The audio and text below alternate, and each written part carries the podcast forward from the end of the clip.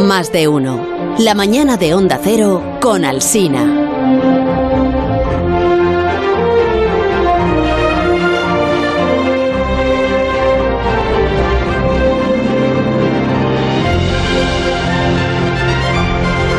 Estamos en la sección que usted estaba esperando desde que empezó el programa a las 6 de la mañana. De hecho, ha escuchado todo lo anterior porque quería estar desde el primer momento atento atenta a lo que contásemos en Aparici te lo dici, esta sección que comanda Alberto Aparici y que nos permite pues aprender un montón de cosas haciendo igual cosas un poco disparatadas porque el otro día nos metimos dentro de un geranio usted lo escuchó se acuerda ¿no? o, o podemos eh, también servir alimentación a las tortugas aunque sea de, de manera figurada gracias al conocimiento y a la experiencia de Alberto Aparici al que ya recibimos con gran alegría buenos días Alberto ¿cómo estás?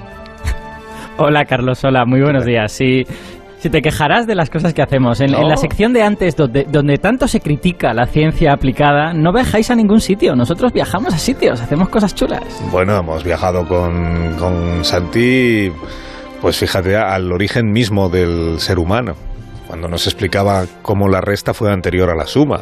¿Te das cuenta? De... Sí, señor. Que no es que yo quiera defender a. Santi, la verdad, la verdad es que no quiero. Pero ya que tú, te- ya que tú te metes con él en su ausencia, no, que a mí me parece bien, ¿eh? que nos llevas a sitios muy raros, Alberto, y siempre es interesante. Bueno, yo trato de llevaros a sitios donde hay algo que aprender. Lo que pasa es que cuando hay cosas que aprender, pues a veces los sitios son raros. Sí, eso sí. Pero fíjate, como veo que te ha gustado esto Mm. del origen del ser humano y todas estas cosas, Sí. voy, vamos a hacer un cambio. Hoy, hoy vas a ser tú el que nos lleve de viaje, ¿vale? Bueno, pero eso lo teníamos que haber hablado tú y yo antes, porque se supone que... No te preocupes. Es que se supone que yo, sí. soy el presenta. Ah, bueno, como soy el conductor del programa, igual por ahí, como conductor puedo Claro. hacer yo el viaje, sí. Vale. Además y- es, mu- es muy fácil porque la radio, la radio lo hace todo. Tú solo tienes que leer esto que pone en este papelito. Ya verás como, como todo lo demás simplemente Espera, el ocurre. Dame el papelito, hombre. Ah, Sí, vamos. joder, qué letra más pequeña. Madre mía. Si no cuesta hacer la letra de, de tamaño 14, qué necesidad hay de hacerla. Bueno, entonces leo yo lo que pone aquí y ya está. Y, y con eso se va a entender todo. Qué fácil Sí, me lo, tú ve leyendo me lo y ya verás y ya verás cómo suceden todo tipo de cosas a nuestro alrededor gracias a eso. Voy a aclarar un poco la garganta. Eh, voy, ¿no? Hay un lugar. ¿Tengo que poner voz de documental o no? Mm, Yo creo que puede documental mejor, pero si no la pones, Mejor. yo creo que también puede valernos. Hay un lugar llamado la Galería de las Estatuas. Fíjate, qué bien. No, pero no me interrumpas porque entonces yo pierdo ya la concentración. Yo me había ya metido en el personaje del documental. Voy a empezar. Perdón, perdón, perdón. Te dejo. Adelante. Hay un lugar llamado la Galería de las Estatuas, que está en Burgos, dentro de la cueva mayor del sitio arqueológico de Atapuerca. A esta sección de Atapuerca la llamamos la Galería de las Estatuas, aunque no tenga estatuas, sino grandes estalagmitas que la adornan y que le dan su nombre. Aquí tú, por ejemplo, Alberto, podrías recordar que las eh, estalagmitas son las de abajo, abajo arriba y las estalactitas las que cuelgan. ¿no? Eso es. Estas estalagmitas crecen desde el suelo para arriba. Por eso parecen estatuas. ah, muy bien. Es que así quedaba como más ágil, ¿no? El, el documental. Y ahora ya sigo yo. Lo más valioso de este lugar está también en el suelo y no son estas estalagmitas. Lo más valioso aquí es el propio suelo. Sobre él vivió una estirpe humana que ya no existe, los neandertales. En este suelo, durante miles de años, comieron, durmieron, sangraron, hicieron de vientre, copularon. ¿Copularon? ¿Tú crees que queda bien aquí? Co- Copularon. Bueno, es que lo hicieron verdaderamente. Mantuvieron relaciones, podríamos decir una cosa más, más Eh, Exacto. Sí, sí. sí, sí. Miles de neandertales. Hablamos de hace más de 100.000 años. Bastante después otros moradores, unos parientes lejanos, llegaron a la zona. Los sapiens. Pero ya no pudieron entrar en la galería nosotros. de la... Estos somos nosotros, ¿no? Sí. Eh, pero ya no pudimos entrar en la galería de las estatuas. La entrada a la cueva había quedado sellada por causas naturales. Y por este golpe de suerte, todos los restos arqueológicos ahí dentro quedaron preservados en condiciones estables de temperatura, humedad y a salvo de interferencias de los otros humanos, como una cápsula del tiempo, aguardando a que llegásemos Alberto Aparici y yo, tantos años después. Señor. Está, ¿no? Está bien como... Sí, Carlos, es que, es que los neandertales estuvieron viviendo en esta cueva durante 50.000 años. Hola. Es un número que podemos decir y decimos 50.000 años, pero ¿qué son 50.000 años? Yo- Yo siempre trato de compararlo con algo. Eh, los sapiens aprendimos a escribir hace 5.000 años, en el 3000 antes de Cristo. O sea que los neandertales se pasaron en esta cueva 10 veces Wow. la historia de los sapiens. ¿Y, y sabes lo que ha quedado de todo ese tiempo? Pues habrá quedado, pues habrán quedado muchas cosas, habrán quedado huesos, ¿no? Y no una punta de lanza, siempre queda una punta de lanza por algún sitio. Pues vas por buen camino, pero no son tantas cosas, porque lo que, lo que nos ha quedado son 500 herramientas de piedra y una falange de un pie. Buah. 50.000 años reducidos a unas cuantas herramientas de piedra y un hueso pequeñín. Joder. A mí est- este tipo de cosas me dan mucha rabia, porque sabemos que aquí pasó de todo, ocurrió todo tipo de cosas y nos queda tan poquito, nos queda prácticamente nada. Por, por eso me ha encantado y me ha flipado un artículo que es acaba de publicar un grupo... Este es un término que usáis los científicos en la literatura que publicáis en las revistas especializadas. Me ha flipado. Esto Es bastante habitual, sobre Ah, bien. todo, sobre todo en las conclusiones, cuando uno quiere remarcar, dice, y este resultado me flipa. Ajá, muy bien. Flipation. flipation. Eh, Flipation, exacto. Es la...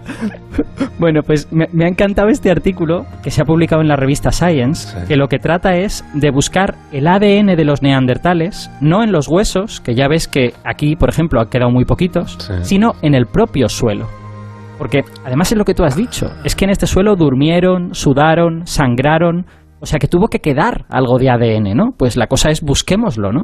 Vamos a tratar de hacer de, de CSI del mundo de hace 100.000 años y a ver si encontramos algo. Wow, pero el ADN cogido del suelo, así, eh, sin más, o sea, sin necesidad de que haya huesos, ni dientes, ni nada, solo el suelo. Claro, como, como se hace en las investigaciones policiales, ¿no? El ADN se queda Sí, en sí. los sitios y, y puede sobrevivir durante un tiempo. Y eso es precisamente lo fascinante de poder ir a un lugar donde no te quedan huesos y decir, ¿puedo saber quién estuvo aquí? ¿Puedo buscar y ver, y ver cosas? Espérate, vamos a recibir a uno de los científicos que ha participado en este estudio, que además es pues, uno de los científicos más populares de nuestro país y más conocido de los oyentes de este programa, que es Juan Luis Arzuaga, que es antropólogo, es profesor de la universidad, es director científico del Museo de la Evolución Humana en Burgos, donde hicimos una brújula magnífica hace unos tres, cuatro, año igual ca- 14 o 13. ¿no? 14, sí, el 14, 14. a principios de, de la temporada. Fíjate. Y nosotros estamos más mayores, pero Arzuaga no, porque es, un, es, es eternamente joven. Eh, Juan Luis, buenos días. Hola, ¿qué hay? ¿Qué tal? ¿Cómo estamos? Muy bien, ¿y tú? ¿Qué te cuentas? Pues ahora mismo estoy aquí en el campo, en Atapuerca, Qué bien, ¿no? al aire Bien. libre. Claro, porque Un ya, poco bajo la lluvia también. porque ya estamos en la campaña de este año de Atapuerca. ¿o No, todavía no, de- todavía no. Pero bueno, siempre, Junio. siempre vengo. Junio. Bueno, ¿qué te iba a decir? Es que ha dicho Alberto Aparici que esto es como, como los de CSI cuando van buscando Sí. los restos y tal, pero, pero ¿cómo, cómo, de parecido es? Es decir, tú llegas allí y para analizar el, método, suelo... sí, claro, es que el método es el mismo en realidad, porque nosotros no, no estábamos presentes cuando sucedieron los hechos. Mm. Entonces tenemos que reconstruirlos eh, por medio de indicios. El, el método es un método deductivo. Eh, en el fondo es el mismo que utilizan que utiliza la policía, ¿no? Y luego al final un juez tiene que fallar. Pues aquí sucede lo mismo. Si la evidencia es suficiente, se dicta un veredicto. Y si no es suficiente, pues, pues queda en suspenso. Pero eh, en este caso en particular, lo que se ha hecho es buscar ADN en los sedimentos, para lo cual ha habido que excavar pues de una forma bastante especial para eh, obtener este ADN identificarlo, porque lo que se ha publicado es la recuperación del ADN de por lo menos cinco individuos, de los cuales uno era masculino y cuatro femeninos. Es decir, que incluso a nivel individual, no solamente así ADN en general, todo mezclado de múltiples individuos, sino que ha sido posible aislar o separar identificar, reconocer a nivel individual al menos cinco neandertales. Mm. Cuando dices que hay que excavar de una forma especial, mm, bueno, pues tomando muchas muestras, porque el ADN, claro, de los individuos tiene eh, en el sedimento, eh, pues ocupa una cierta extensión y por lo tanto hay que acribillar, vamos a decirlo así, el yacimiento, muestreando a diferentes cotas, siguiendo los diferentes niveles para luego ser capaces de aislar y separar eh, los genomas de los diferentes individuos que encontramos. Es decir, que nos hemos tirado muchos años ahí haciendo este trabajo porque sabíamos que el lugar era excepcional en cuanto a su aislamiento. Nunca se había conseguido encontrar ADN neandertal eh, del núcleo, ADN nuclear de estas cronologías, es decir, el de los cromosomas, y aquí teníamos una oportunidad de oro, lo sabíamos por las condiciones eh, de este yacimiento y decidimos hace unos cuantos años eh, intentarlo. Mm. Eh, Carlos, ¿me dejas que haga una pregunta? Claro, claro, claro. Juan Luis, yo tengo una duda. Yo entiendo que cuando vosotros excaváis, elegís como un lugar de la cueva para hacer la excavación, pero si hubierais elegido como dos metros más hacia la derecha, a lo mejor habríais encontrado ADN de otro individuo diferente. Bueno, tiene que ver ADN de bastantes más individuos. Eh, lo que pasa es que, sí, claro, si, si continuamos las investigaciones, pues recuperaremos más ADN. Es costoso en tiempo, mm. en, en, esfuerzo, en, eh, también en gasto, en inversión. Eh, quizá no mm, ahora mismo no sea ya tan urgente una vez que hemos sido los primeros eh, ese es el único récord. En ciencia solo hay un récord que nadie puede batir, que es el de ser el primero en algo. Todos los demás récords se pueden superar, pero de ser el primero, ese es imbatible. Y hemos conseguido ser los primeros en recuperar ADN de los cromosomas, el ADN nuclear, en estas cronologías a partir del sedimento. Eh, otra cosa que nos interesa aquí no es eh, conocer el genoma de más individuos, sino ver cambios en la evolución de los neandertales, que es una cosa que, que hemos descubierto, que se produjo un reemplazamiento de un tipo de neandertales por otro porque tenemos individuos representados a diferentes eh, profundidades del yacimiento que corresponden a diferentes momentos del tiempo. O sea que hemos visto también un cambio en las poblaciones neandertales. Claro, porque decía Alberto esto de los 50.000 años habitando. Eso mismo, y entonces, claro, no eh, dentro lo que no se conocía es la historia secreta, lo que yo llamo la historia secreta de las especies, porque las especies las conocemos por por su anatomía o por, su, por los huesos y vemos cómo cambian a nivel morfológico, pero por dentro de una historia secreta, eh, que es la historia genética de las especies, en las que unas van sustituyendo a otras sin que a lo mejor sea apreciable externamente, pero que nos cuentan de cómo eh, evolucionan las especies, las diferentes poblaciones que las constituyen. Es decir, eh, el, proceso evolutivo se, se entiende mucho mejor cuando se dispone de esta información. Claro, a mí, a mí lo que me parece fascinante de esta técnica es que, eh, bueno, ahora está empezando y estos son como los primeros pasos de este tipo de búsquedas, pero cuando esto esté más desarrollado, quizá podemos ir a una cueva en la que pensamos que ha habido un poblamiento humano y buscar ADN y que ese ADN sea lo único que tengamos de, de, aquella gente, ¿no? Exactamente, no, y se podrán saber muchas cosas que ahora ignoramos. Por ejemplo, eh, a lo largo de la evolución humana, digamos, última en Europa, cuando ya llegan los cromañones o llegan los sapiens a Europa, pues se suceden en los, yacimientos diferentes culturas, diferentes estilos de tallar la piedra. Entonces, eh, nos gustaría saber si hay cambios poblacionales. Es decir, la historia, lo que decía antes, la historia secreta de las especies, la podremos apreciar. Luego luego hay yacimientos en los que aparecen unas industrias, unas tecnologías de transición entre los neandertales y los sapiens, que no sabemos si lo han hecho unos neandertales que habían aprendido de los sapiens, es decir, o que estaban evolucionando hacia una tecnología más moderna. Tenemos muchas incógnitas que en ausencia de fósiles humanos no se pueden resolver, pero que por medio del ADN se puede conseguir. Interesante poder saber si, si aprendían unos de otros eso es fundamental. Eso es fundamental, pues, saber si, si ese contacto eh, supuso también un intercambio entre ellos, un intercambio en, de ideas, para empezar, ¿no? Sí, sí. Claro, porque en el fondo sabemos sabemos muy poco de ese periodo de solapamiento, ¿no? Que duró como unos 5.000 años quizá, y no sabemos si fue violento, si fue pacífico y intercambiaron cosas. Claro, bueno, intercambiaron genes, para empezar, que es una forma elegante de decir que, que tuvieron descendencia, ¿no?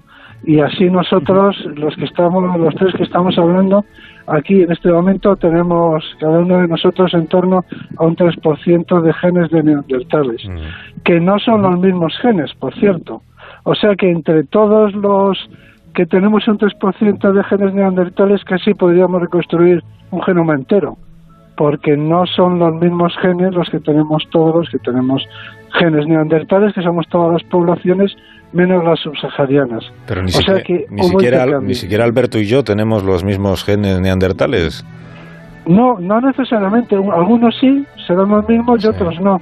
Pero quiero decir que cuando uno eh, eh, absorbe genes de otra población, luego los genes se van recombinando y cada persona tiene su combinación. sería muy bonito descubrir que aprendimos los unos de los otros, desde el punto de vista de la, visión bondadosa de la historia, más que esto otro de que acabamos los unos con los otros. Bueno, sí, claro. No sé hasta qué punto eh, conocimientos o prácticos a lo mejor, pero algunos de los genes que tenemos de los neandertales parece que son genes que eh, se, han, se han conservado, eh, han sido favorecidos por la selección eh, natural porque nos proporcionan ventajas adaptativas en, en, en, estas regiones en las que nuestros antepasados no evolucionaron, porque nosotros venimos de África. Es posible que de esos intercambios genéticos nos beneficiáramos con algunos genes que nos, que nos hacen que nos permiten adaptarnos, por ejemplo, a las condiciones que tenemos hoy mismo aquí en la Sierra de Ataporca, que hace frío y poca luz y llueve. Pero saldrá el sol, hombre, que está nublado, me dice. Sí, no, no, siempre sale el sol, siempre ah, sale el sol. te digo, exacto. Sí, claro que sí, no, está muy bonito, esto a mí me encanta, este, este, esto me parece más prehistórico, sí. No, hace un día precioso, precioso para mí, con su, con su niebla, eh, con su lluvia fina, hace un día espectacular. Qué bueno.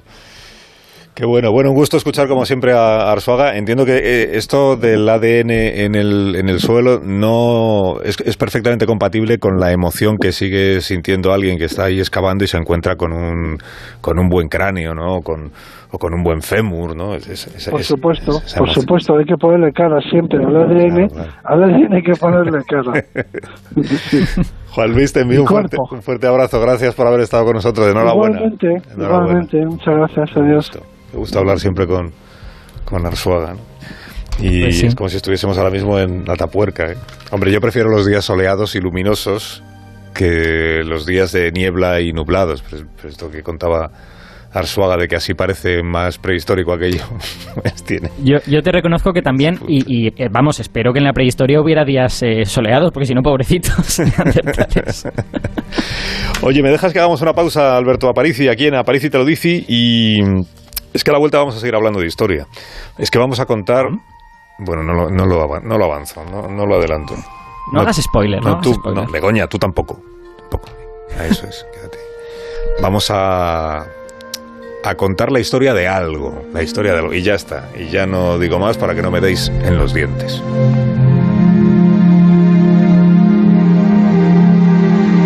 Más de uno en Onda Cero, donde Alsina.